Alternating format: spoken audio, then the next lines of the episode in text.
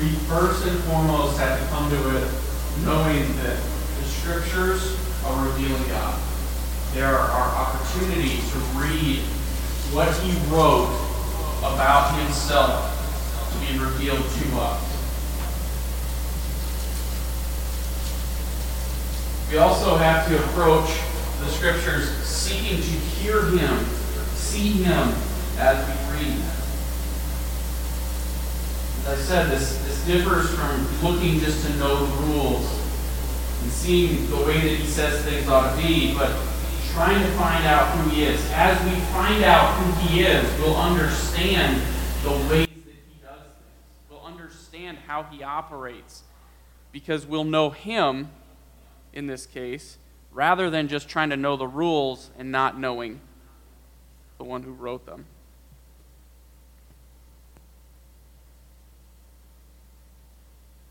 So here's how I see this. Again, I'm going to get sidetracked. When you encounter someone who knows the Bible really well, but they don't know God, they're like the ones in 1 Corinthians 13 who lack love. They sound like a clanging gong. They're telling everyone all the things that they shouldn't be doing, and they're right. That's the problem that we have. That oftentimes when you, we'll just get right into it. Let's just say there's a street preacher, okay? And nobody likes street preachers because they make all of us blush, right?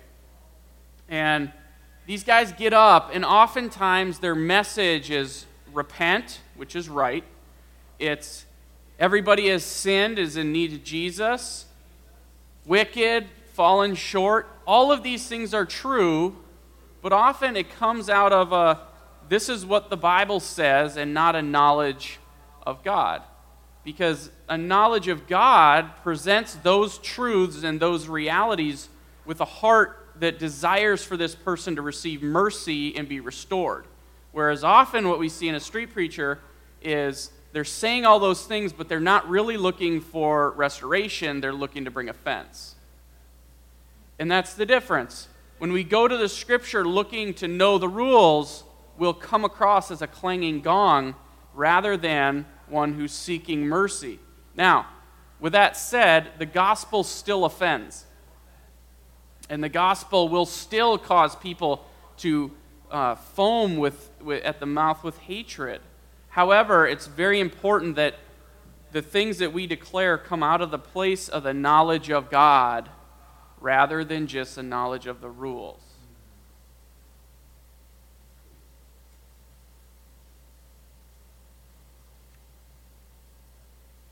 When we read the Bible seeking to know God, it will lead us into an encounter with him.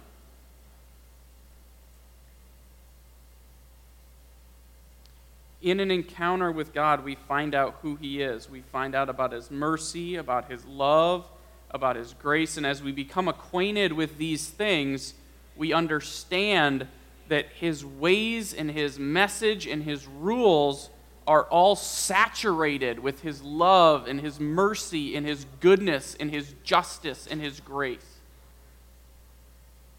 That's what's so interesting about when you contrast someone who knows God and someone who just knows what the Bible says. They could be saying the same words, but the message that's declared is very, very different between the two. And that's what Paul is referring to when he talks about a clanging gong. Paul was declaring the same message of repentance, and yet when it comes from him, it's saturated in mercy and in love and in grace and in goodness. And when it's declared over here, it's just banging, smashing, and it's not really producing much good fruit.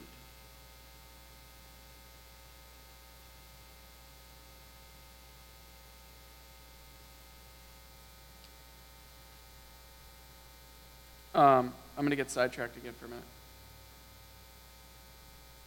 So right now, there's this thing in the culture that Christians, you either have to be loving and merciful,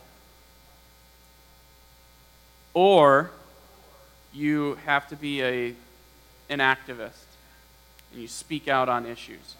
But you can't do both.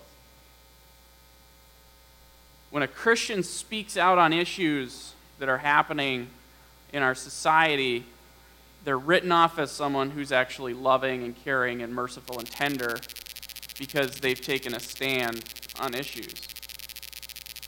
And yet, again, when you look at the scripture, Jesus does both, Paul does both, and we're expected to do both. And that's why it's really important that when we look at the Bible and we try to come to know God, that we look at the whole counsel of scripture rather than just portions, because it's by cherry-picking portions that we come to conclusions that you either have to be an activist or just someone who loves people and cares for people. The whole counsel of scripture makes it very clear that God expects us to do both because he did both. And you'll understand a little bit more here in a little bit what I'm talking about. Also, when we read the scripture, I'm just trying to grab some pitfalls and try to avoid some of them here. So when we get into the Bible, a lot of the time, and I catch myself doing this regularly, I'll find myself reading the Bible and I want to hear God speak to me about me. And while this is good, it's really good to find yourself in the scripture, find God speaking to you in the scripture, find him saying things about you in the scripture. Our priority should be going into the word, listening for him to tell us things about him. Because it's when we hear him speak about who he is that we truly come to understand who we are as well.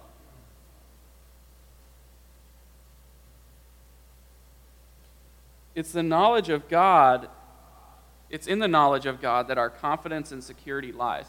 We will grow in confidence and security in who we are when we come to know who he is better. So, while I encourage you when you're reading the Bible, listen and watch for ways that God might be talking to you about you. Most of my close friends have gotten lifelong callings out of reading the scripture, and God highlights something and goes, this is you. This is who you will be throughout your lifetime. And that's outstanding. And yet, don't stop looking for God to say, this is who I am. When he says, this is who I am, much more firmly do we understand what we're about, where we're going, and who we get to be. This is, probably all of you guys do this, but I'm just going to say it. Ask questions when you read the Bible of God. So, when you're reading through the scripture, ask him questions when you come across things that you don't understand or you're wondering about. Or when you go into the scripture, have questions in your heart about, God, I really need to understand this. Why did you do this? What is this about? This doesn't make sense. He's an interactive God. He speaks to us. When we get into the scripture, ask him questions about what you're reading. I think, a lot of times, we talk about God, and he doesn't speak all the time or all that often.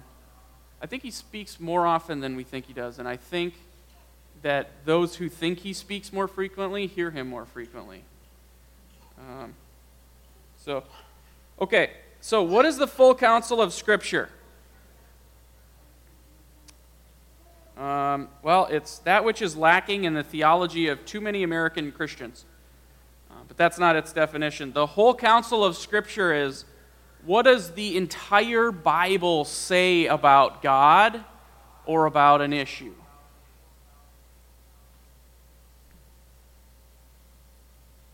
Why is this important? Well, to illustrate why this is so important, we're going to look at a few what I've called snapshots of God in the Bible. And as we go through these, you're going to understand why, one, you can't create formulas, can't do it, and two, you can't cherry pick when we're trying to know who God is and what he's like and what he feels about certain things, and three, you're going to find out why it's so important to understand all of Scripture and not just certain parts like the red letters. So, first one I want to look at is the woman caught in adultery. You guys know this story? A woman caught in adultery. There's a woman. She's been caught in adultery. And they bring her before Jesus, and they throw her on the ground, and they're going to stone her with rocks. They're going to stone her. They're going to kill her. And so they throw her out by Jesus, expecting him to participate, and he stops them in the famous words of, "Let him who is without sin cast the first stone." And then he turns to the woman, and she looks up at him, and she's got tears in her eyes, she's still a girl, and she's expecting him and everyone else to have crushed her, because she knows that's what the law says she has coming. She knows this is what she deserves because she was caught in the act. And she looks up at Jesus, and he says, "Where have your accusers gone? There's none left." And he says to her, "Then neither do I condemn you. Go and sin no more." And we get this amazing picture of the mercy of God. Jesus, remember, is the full manifestation of the Father. So when we see Jesus, we see the Father, right? That's what he said to Thomas, "You've seen me, you've seen the Father." So here we get this picture of Jesus and his mercy, and yet at the same time, he's telling this woman, "Go and sin no more." He doesn't say, "Go back to the bed in which you were dragged from." He says, "Go and sin no more." So he's not condoning her act in this moment, which is what's usually labeled with this situation. Rather, he's giving her mercy when she knows she deserves death. And in that moment of mercy, he tells her, "Now go and stop doing this. Change the way that you're living." Incredible moment of mercy, right? If you understood the severity of sin and how it was viewed in Jewish culture and in God's eyes, I guess, would be a fair way to say it, we would understand the enormity of this moment. But because we've so minimized the destructiveness of sin, we don't grasp the enormity of this moment where Jesus offers her mercy. That's unfortunate, but it's something that we should try to work to reestablish in our hearts. So here's this moment of incredible mercy. There's a moment in the Old Testament where Sodom is destroyed. An entire city is completely destroyed in the judgment of God. So here you have a woman who was caught in adultery, and Jesus offers her mercy. Here you have an entire city, an entire populace that's completely wiped out in the judgment of God. This was just, and this was just.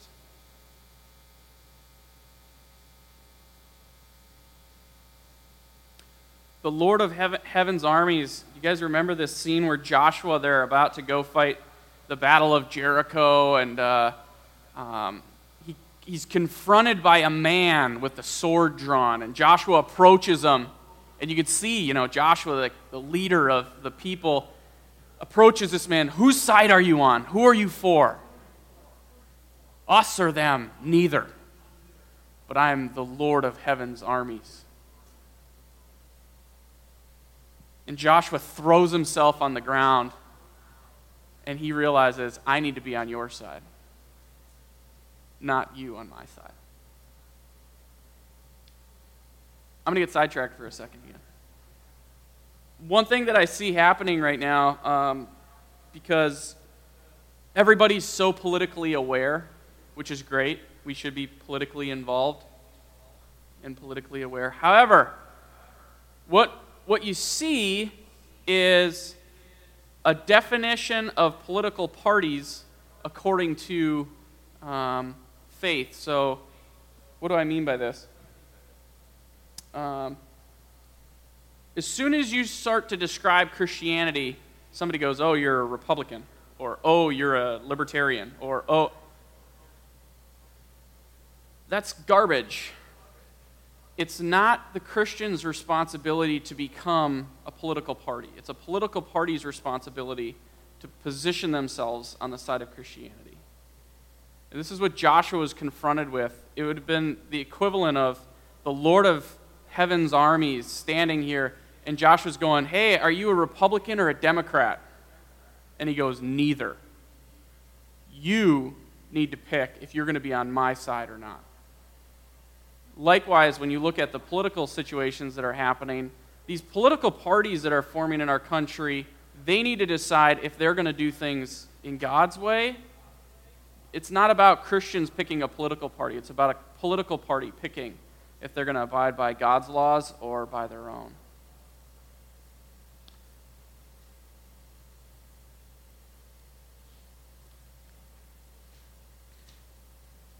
So here is the Lord of Heaven's armies with his sword drawn. He's going to go to battle. Joshua gets on his side. They obviously win the battle at Jericho. Here's another scene that's a little bit different.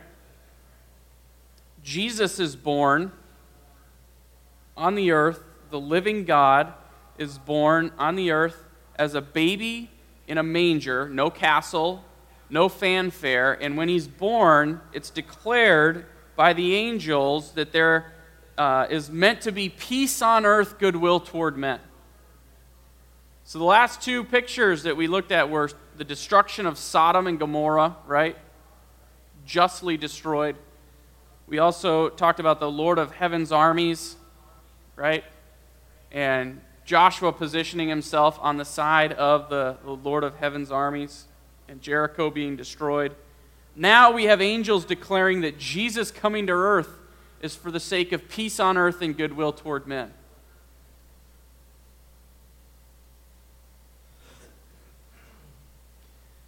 In the Song of Songs, or Song of Solomon, whichever if you're KJV or ESV, Scripture says that he delights in us, that one look of our eye ravishes his heart. Incredible picture. That when we look at him, his heart is stirred and moved with emotion.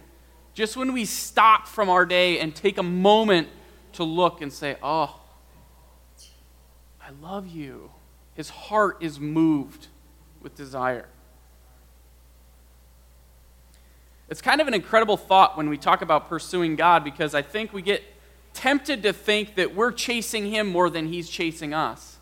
And it's not the case at all. When we stop to look, he's moved and drawn to us with desire.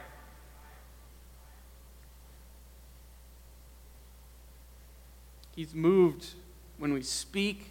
Our prayer causes him to act. It's kind of a mind-blowing reality. Then there's another contrasting picture to that when God is about to bring the flood, and it says that he was grieved that he had made man.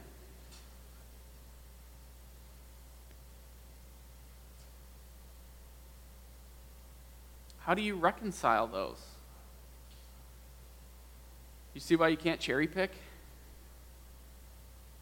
We can't cherry pick one story out of Scripture and say this is the way God is. We have to look at the whole counsel of Scripture. What about the passage so often quoted now? "Do not judge and you will not be judged." I'd argue and have argued that this may be the most often and abused, misused quote in the Bible. Because that's not what Jesus is saying. If you read the rest of the passage, it's crystal clear that's not what he's saying.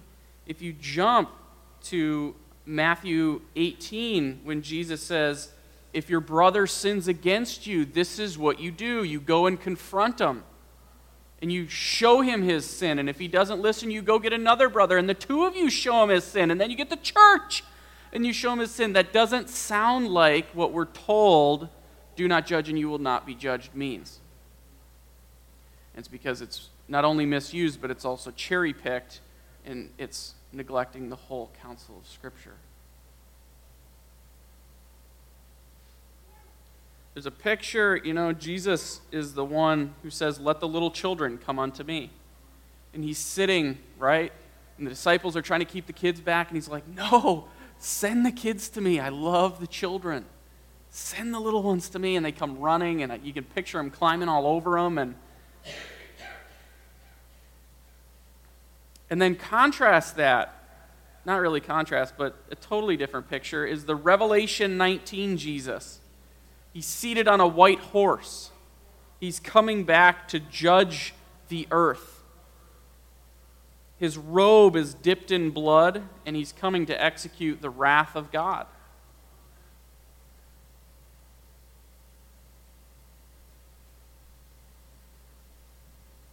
When we're told that Jesus is completely anti-violence, the only way that we can do that is if we leave out a large portion of what he said and entire books of the Bible about what he's doing and going to do, like the book of Revelation, for example.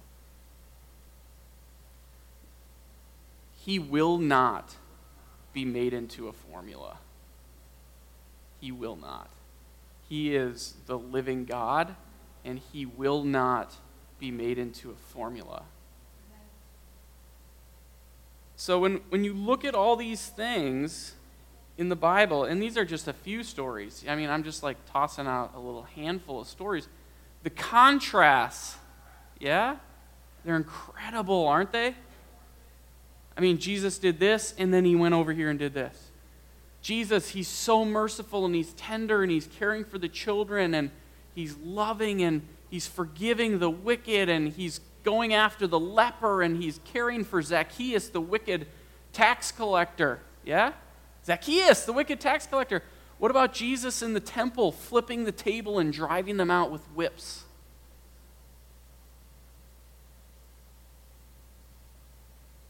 Contrast. He's not a formula. And we need all of the Scripture to know who he is. He's revealed in it.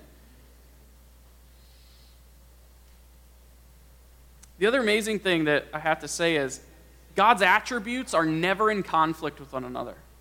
His mercy and his justice are never in conflict with one another. He's not in inner turmoil going, do I give him a hug or do I squash him? He's not in turmoil, ever. So when you see the Sodom and Gomorrah God, and then you see the woman caught in adultery God, he's not in inner turmoil. It's all a natural outflow of who he is. And when we look to the whole counsel of Scripture, we find that the God that it points to is far more complex and yet understandable to mere humans, dull though we may be, like us.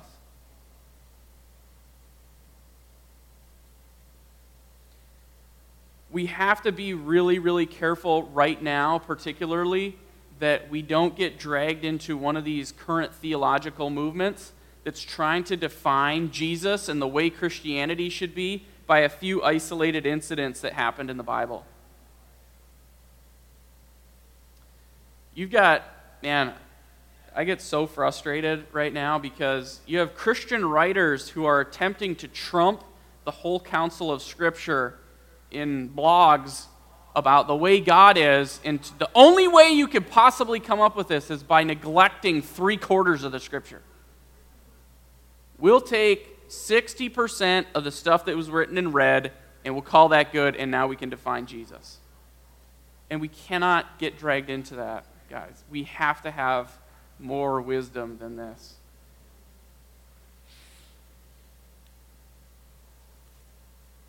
What's actually happening, and it's terrifying, that in the church, Christians, authors, speakers, bloggers, they're creating gods of their own making.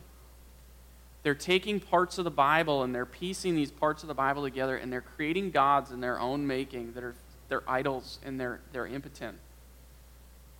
And when the living God returns on that white horse, there's going to be tremendous offense in the church because of this. Scripture talks about a great falling away that happens near the end of the age. There's a tremendous deception that comes into the church, and there's a great falling away, and the love of many will grow cold. The Bible says that, and it's even in the red letter part. So everybody should know that's true. And yet, in spite of this, there's a movement in the church that's leading to greater and greater and greater deception. And what it's going to bring about is when Jesus moves and he starts to come back toward his people and he starts to revive his people, many, many, many people within the church are going to be offended and turned off because of the way that he's doing it. And they're going to say, God could never do that. He would never do that. It wasn't in the 6 chapters that were written in red that I like. So it can't be him.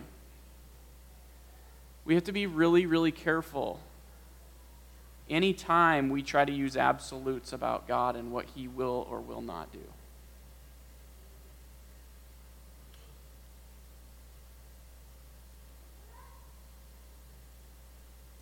We cannot allow ourselves to begin to make a God of our own creation by taking parts of the scripture that we like. When we come to the Bible, we must come before the whole Bible, even the difficult parts. We don't need to change it, we don't need to apologize for it, and we don't need to run from it, because God is revealed in it and God is good.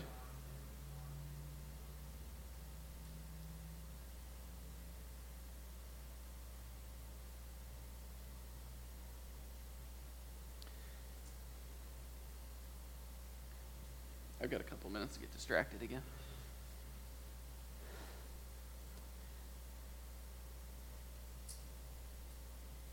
You know, I talked about the political thing earlier. There's everybody politicizes the statements of Christians right now.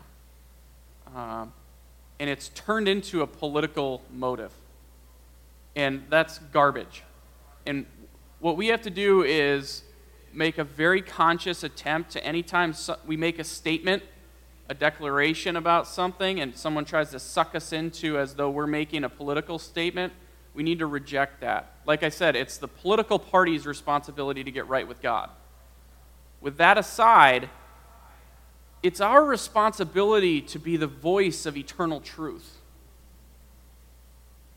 God is an eternal God. He's relevant in every season. He's relevant in every century. And it's our responsibility to be the voice of eternal truth.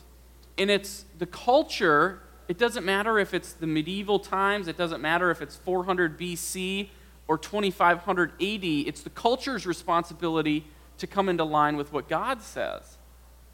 But it's our job just to declare the truth. This is what God says. Guys, it's not our job to necessarily be against everything. We just have to be for the truth. And when we're declaring what God says, it becomes very evident what's not God's and what he is not for. It's not that you have to be afraid of speaking against things. You don't. But be willing to define what God says he is for in the way that things are intended to be. It's the church's job to be the conscience to the state. But again, it's the state's job to come into alignment with God and his ways. And it's not that Christianity is endorsing one party or another. That's not the way it's supposed to be. We're declaring eternal truths, and these political parties need to sort out where they're going to stand in regard to those truths. One step further, we're never promised popularity ever in the Bible. It's just not there, guys. We can't find it. So to expect that all of our views are going to be popular and we're always going to be popular is really, it's foolishness. We're just setting ourselves up for disappointment.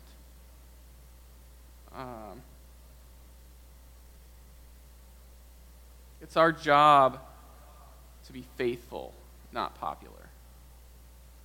And the really good news is that, and this is where I think some confusion comes in, I think everybody in this room would love to see all right with the world, everything right with the world.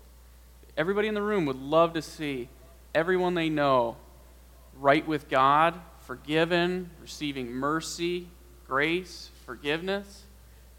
We want people saved. I don't really feel like this is a group of people who's going out looking to condemn everyone they know. The problem, though, is, guys, that it's not our popularity and it's not our friendships with people that's going to get them introduced to God.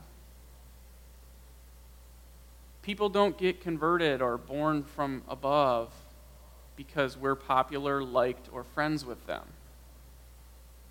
That happens because the Spirit of God penetrates their cold, dead heart and revives it and gives them new life.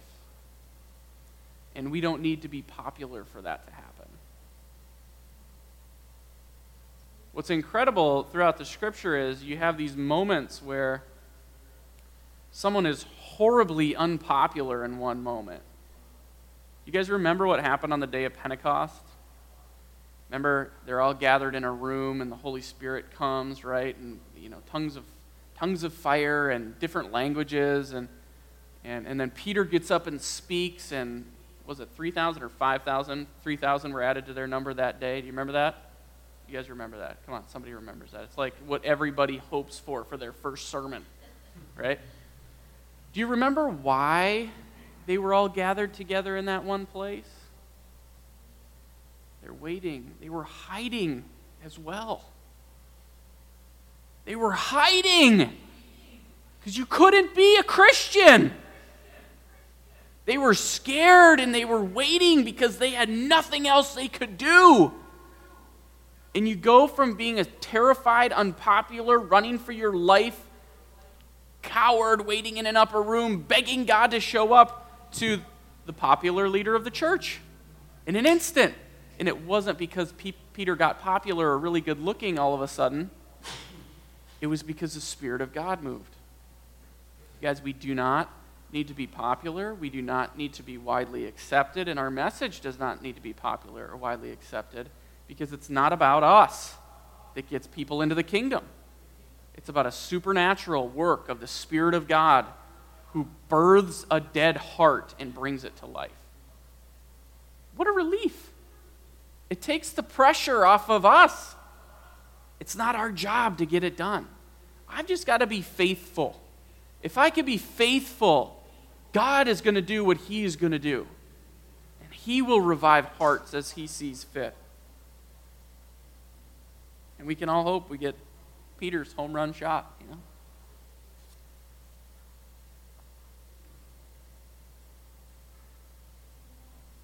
I also want to say, we shouldn't be afraid of people's questions and people's challenges. We shouldn't be afraid of their accusations and their mockery either. You don't ever have to be afraid when someone's asking questions. Sometimes people are sincere and sometimes they're not, but we never need to be afraid of their questions. Why? If I know God, if I've met God, and I know what He says about something, I can be really secure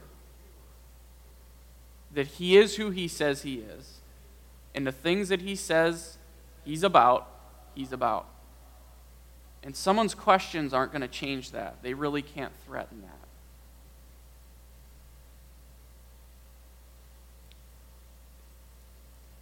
If Alex comes up to me afterwards and he says, "I don't think you're a 34-year-old man,"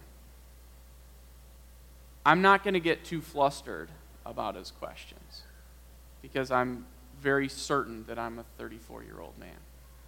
And Alex can laugh at me, he can mock me, he can tell me all the reasons that he has for proof that I'm actually a 27-year-old goat.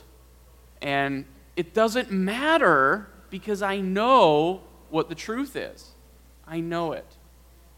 Likewise with the Scripture. You don't ever have to feel threatened when someone starts asking questions. The hope is that they will come to a knowledge of the truth. But it has much less to do about your responses than it does about their pursuit of truth. If someone's heart is pursuing truth, your wrong answers aren't going to distract them. Because truth is a man, his name is Jesus. It's not a right answer. So when people start asking questions and accusing us and mocking us, you really have nothing to be afraid of. You don't need to feel threatened. It doesn't change what the truth is, who the truth is, and that you are in him. And I just say that because you should have a lot of people around you that are asking questions. So when we see in the Bible the different actions and attributes of God, we should ask him, God, what does this tell me about who you are? God, how in the world can you be like this to the woman caught in adultery, and yet over here you got a whole city of people and you're just like, boom, gone. Oh, and then Saul's, Lot's wife, she turned around, so pow, pillar of salt. Why? God, I don't get it. Ask him. He's not afraid of our questions. He wants to be known. That means that he's going to explain to us when we ask.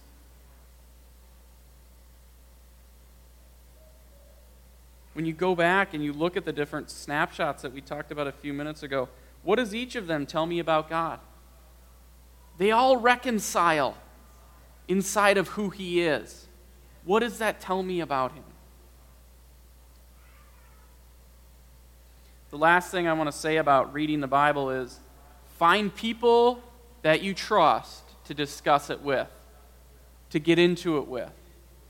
I think that a lot of revelation or eye-opening moments or whoa moments happen when we discuss what the Bible says with other people. That's why we have Bible studies. It's not just to get together and go through the verses and let someone read out of a commentary. It's so that we can wrestle through together what is God saying to you about who he is when you read this passage.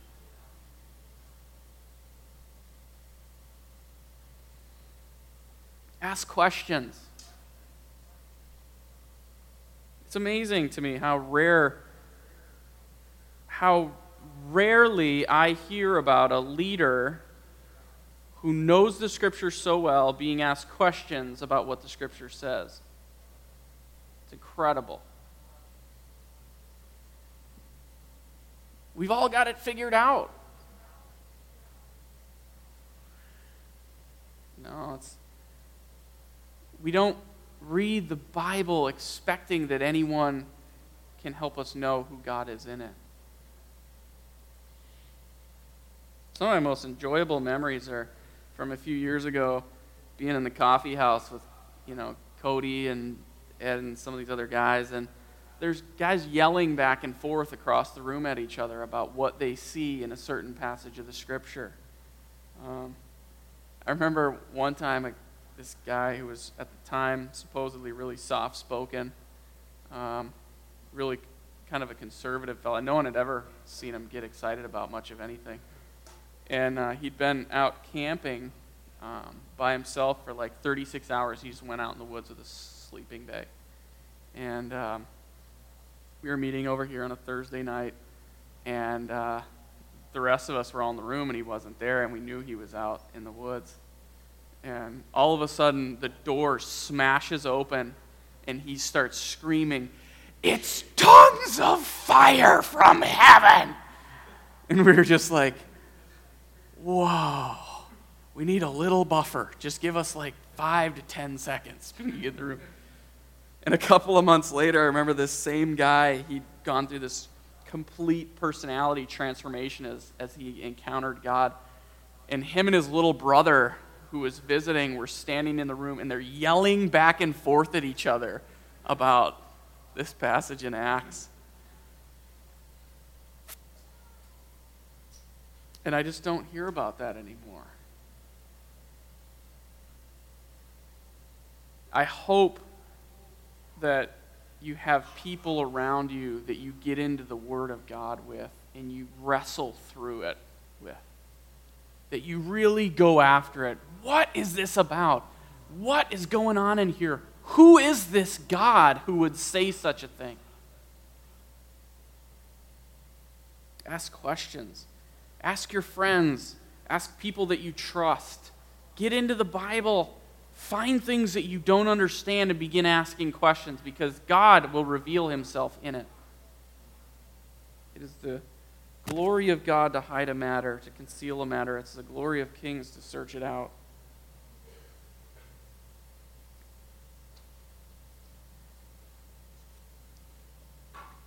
It's really important, I'm going to close with this.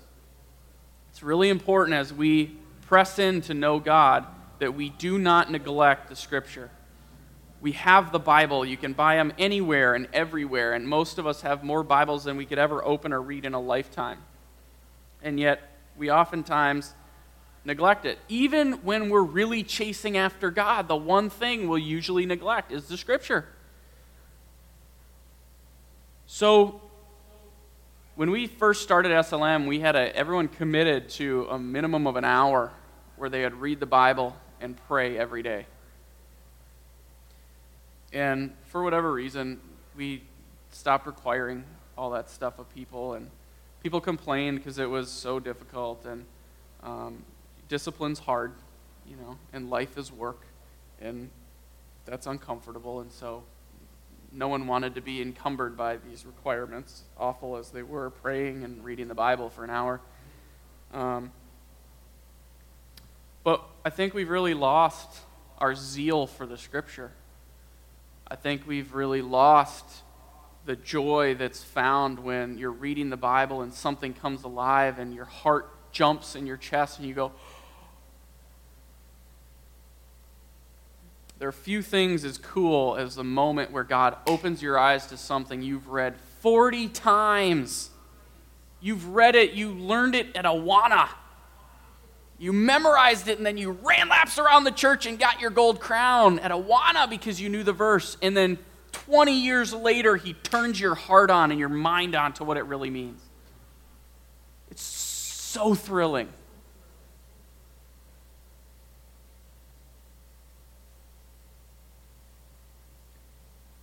I'm convinced that if we were able to live out the fullness of one verse and all that it means in our lives, we'd be extraordinarily great in the sight of God. Something so simple as you're born from above.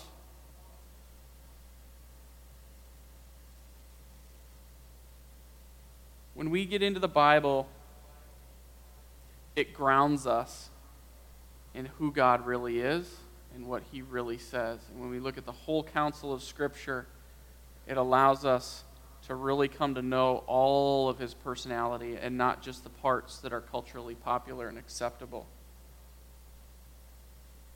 And as you start to pursue him in emotional ways, and that's great, and you pursue him in worship, and that's great, and desperation, and that's great, don't neglect the Word of God. It will be the foundation of your life.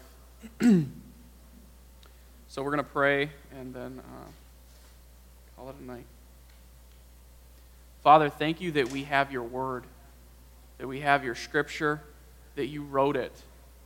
You wrote it that when we read it, and we look to you to know you, that you would reveal yourself in it. Not everyone has the privilege that we do to have such easy access to the Bible. Lord, don't let us get into a place where it's taken away from us before we realize it's precious.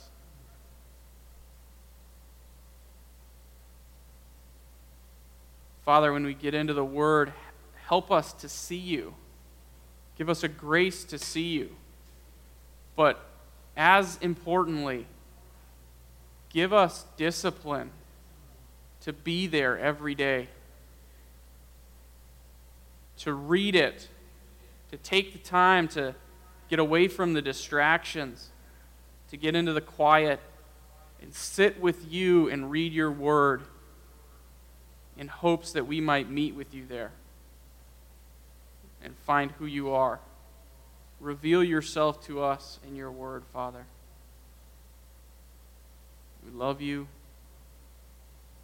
We love you. Amen. Amen.